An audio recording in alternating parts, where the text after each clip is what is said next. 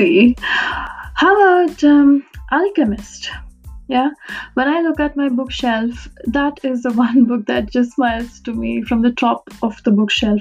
I guess I've been reading it for a for a long time now. I've read it multiple times, and many of you out here have been reading this book more than once. And so many of you who have read this book have commented in various platforms that every time you read this book, you have a different experience with it. And not just the fact that you can speak to the alchemist, the alchemist speaks back to you. Right? And this is the journey we're to take right now. Let's see what alchemist has done to me, and I would love to know what it has done to you as well.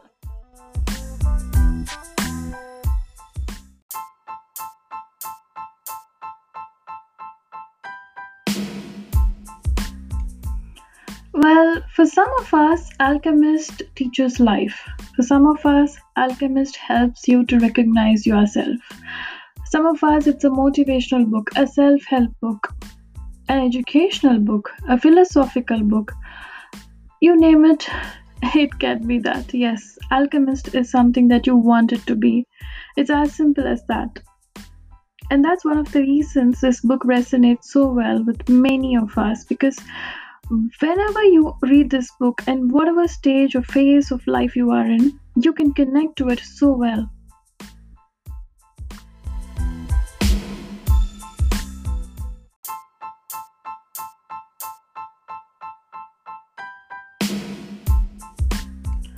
And when I say connect to it, this is how the magic happens. Let us take the ride of Santiago, the protagonist, the male lead, in this very beautifully written fictional non-fiction. Because in general i'm not very comfortable categorizing this book in any genre as i would rather say this would be pretty much fitting in many many many genres. So let's travel with santiago our friend santiago is a young shepherd a profession he chose by choice he has his own set of sheep, his pack of beautiful fellow beings with whom he walks across the villages of Spain, travels around with a small book. Whenever he has time, he reads the book. Otherwise, he allows the sheep to graze around and makes money out of them with the wool that the sheep is producing. Sounds like a comfortable life, right? This is where the story begins. That Santiago is walking in the villages to sell the wool and probably see the next biggest village where he could move into and the next book that he could buy and read. Hang on. This is where the magic happens, right? I don't know, but I've always felt this resonates or this pretty much symbolizes the fact that we also have come into the world pretty much like this. Or maybe our childhood has been like this, right? For example, we've always had uh, our own pack of sheep, our friends, our family, cousins, relatives. And we've had a comfortable run. We always have a place from where we start, and probably and most often, the place is very comforting. Santiago, our friend, also starts like this, and that's when he decides to sleep in this old ancient church for a night. Shepherd, as he is always, makes all his sheep rest and lies down. That's when he gets his recurring dream. He's not sure what it is, but he is very confused.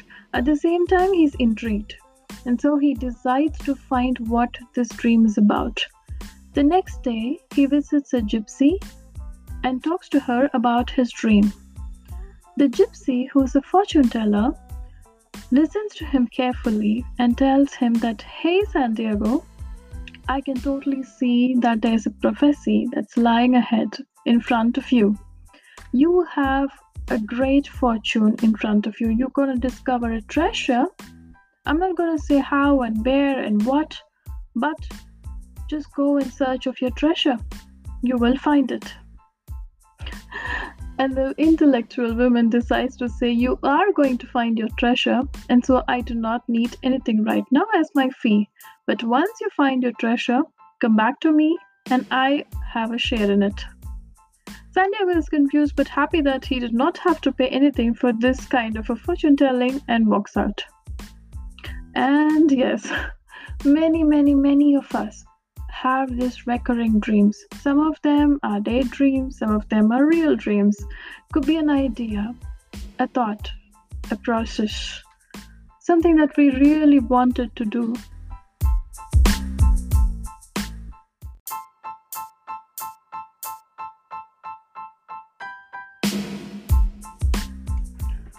While it might sound silly to listen to a fortune teller and give up all that you have, it also sounds a bit interesting, right? And Santiago is thinking about it. He's walking down the street. That's when he meets the stranger.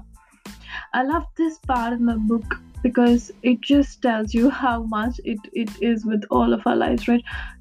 Everybody in our life would have had this one stranger who hopped out of nowhere and just turned our lives upside down. Could be any person, a random person who with whom we had a relationship with, could be a friend, an acquaintance, a colleague, or a random stranger who we met on a journey, on a train, on a flight, or any random stranger who just seemed to walk into our life.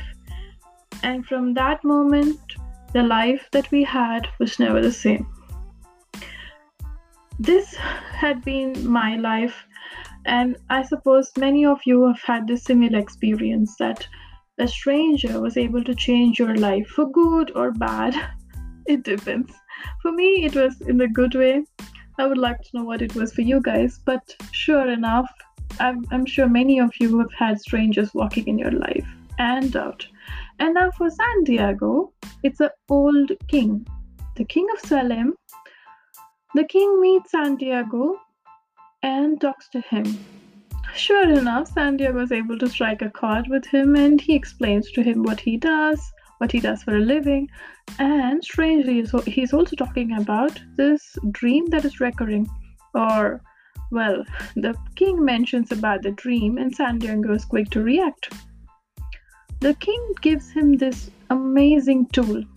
He tells Santiago to go in search of this dream. He also mentions that, hey, Santiago, you have a great personal legend that's lying in front of you. You have a treasure in the pyramids of Egypt. So go, go get it. Santiago is shocked. Egypt, well, that's that's really far from Spain, of course, and in the pyramids, which, well, that's definitely not a location that you could walk in and grab your treasure. And how does he go there? I mean, it's not that you could just walk into Egypt, you need money. And the king says, Okay, now that I gave you this information and the fact that I can tell you where it is, give me your sheep, sell off your sheep, and go in search of your treasure. The king is, of course, right. And l- like I said, there would be a stranger who's walking into our life and is giving us this beautiful opportunity. Some of them some of us are brilliant enough to grab this opportunity while some of them let it pass. I mean come on santiago is a young shepherd. He has this real good sh- flock of sheep and he definitely does not want to give it up all and go in search of this unknown treasure. Does it just feel like what you are going through right now do you also have this treasure in front of you and you will have to give up the entire flock of sheep mm, I would say go for it because that's exactly what Santiago did. He sold off his sheep. He has he had some little money and he started out his journey to this unknown treasure in the pyramids of Egypt. Sure enough, it's a very long journey. He knows it's going to be challenging, just like you do. And he started off on his journey. And the first person that he meets on this journey is sure enough robbing him off of the little money that he has got to do this travel. Exactly. So Santiago sold off his entire flock of sheep. He's got this little money with him. He goes into this place where an African tricks him and takes the money out. Well, now our little friend is stripped off naked and he is lying in a no man's land, not knowing what to do. Again, do you say, hey, yes, yes, yes? Are you just nodding? Could be. because I can totally get it that sometimes when you decide to go in pursuit of your dreams, that is exactly when all the challenges start coming into place, right? Sometimes when we have this normal, boring life, everything seems to work as though it's a well oiled machine, but then when we decide to take up this new path, hmm, that's when all hell break loose. And that's exactly what happened to Santiago. And maybe for some of you who are listening to this who said, hey, I gave up a beautiful career in search of what I wanted to do, and now look what's happening. Yeah, it could be the fact that you are in search of love, in search of life, in search of career, or in mere search of yourselves. And obviously, you might be faced with a lot of challenges but you have to get up, dust off, and go, just like Santiago did. Now he's in this no man's land. He has to get back to a place or he has to go to a place, right? So he decides to just walk around. He finds this not so well maintained crystal shop. He walks in, helps the owner clean up, not being asked for it. He starts cleaning it up and politely requests to be hired. Oh, that's when the omens start playing in place. The king of Salem, when he left Santiago, gave him a very, very important, important gift, which is to listen to the omens. I guess this is rooted in many of our cultures to listen to the omens, to the signs. I have a very different take to it. I always believe that this is the sound of nature. It could be a very little thing like a rainfall, an animal, or a bird that's trying to signal you what to do and, most importantly, what not to do. So many of us who've had a close relationship with your grandparents would have always experienced this being told by the elders in the family to listen to the nature, to listen to the signs that the nature tells us through various forms. Obviously, it could not just tell us in the way we wanted to, do, but it uses a lot of methods. Sometimes we just stop a journey when we see this, when we see this a rainfall that's coming out we just see that the, tr- the trees are dancing so hard and we know it's not the right time. Sometimes when we make this important promise we just look up at, at the sky and and we know that it's not it's not right. Your gut ha- tells you and the nature helps you. This is exactly what the king of salem is telling santiago when he leaves him to embark his journey he says listen to the omens Obviously, Santiago did not listen to the omen when he got lost or was completely blacked out by this unknown friend who ripped him off naked. Again, when Santiago decides to restart his life at the crystal shop, the owner of the crystal shop definitely listened to the signs. So he had this good vibes coming in when Santiago entered the shop and decided to give him a job. That's exactly what we do, right? So, when we start off something and it does not go the way we wanted to, we take on something else that would help us to get back to the place that we started off or help us to move forward. And Santiago does the same. He needs money to get back to Spain. And how does he get it? Just by working. Not that he is working on a job that he loves, but on a job that he has to. the other day, I was telling the friend of mine who said, I am on a job which I am working because I have to, not that I want to. So many of you are doing it, right? You have something else in mind. You wanted to do something else. You enjoy doing something else, but then you are stuck in this job because you have to, not that you want to. But if you are able to put in your heart and soul into this job, mm, maybe it would be what you wanted, or at times this would give you a quick way to achieve what you actually wanted to do. That's exactly what Santiago does. He does his job dutifully, he's so faithful, and he is earnestly helping the owner make more business in this whole crystal shop. The whole idea of Santiago was to make enough money so that he could go back to Spain and every time he talks about his dream and the fact that he gave up everything in order to go in search of a treasure in the pyramids of Egypt, the owner of the crystal shop would laugh at him, just like so many of us have experienced. Every time you talk about an idea, a dream, a path, a goal, a position, something that you desperately want to achieve, something that feels unnatural, something that does not feel very right to many of them, every time you discuss it, the first reaction would be people would laugh at you.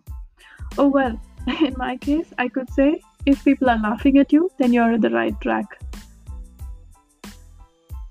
And that's exactly what happened to Santiago as well. When he talked about his dreams, he was laughed at, but he was sure that he was not a fool. And he started saving up. And there came a point when he had saved enough money.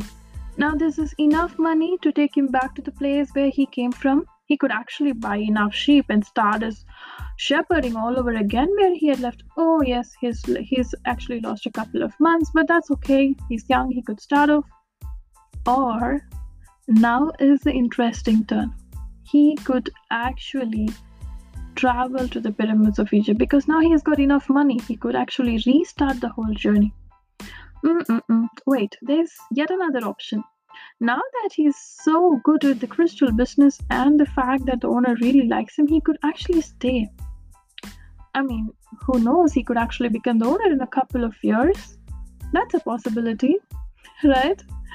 Are you laughing? Because sometimes this happens right? When you when you are in a position of life when you are in a phase of life which you did not choose and which you did not like in the very beginning something that you had to adopt something that you had to adjust and accept because you did not merely have a choice mm, in a few days becomes okay becomes good and then becomes great is that what people call familiarity breeds contempt? Or, for that matter, you tend to enjoy things that you've been doing for some time? Could be. But now there is this three big options for Santiago. What would he do? Does he choose this very easy path of going back to his life where it all began? Or put in some more effort in this crystal shop? Or take on this more exciting journey of finally, finally going back to the pyramids. Well, there's obviously a lot of challenges ahead, but there's one thing that's sure. If he does not take this journey to the pyramids, he is going to regret it forever, just like many, many of us. There's something which all of us wanted to do. Many of us have a fire inside us many of us wanted to achieve something big. But sometimes, if you do not try, you will regret. And that's exactly what Paulo Coelho says. The fear of failure is huge. And that's exactly the biggest failure as well.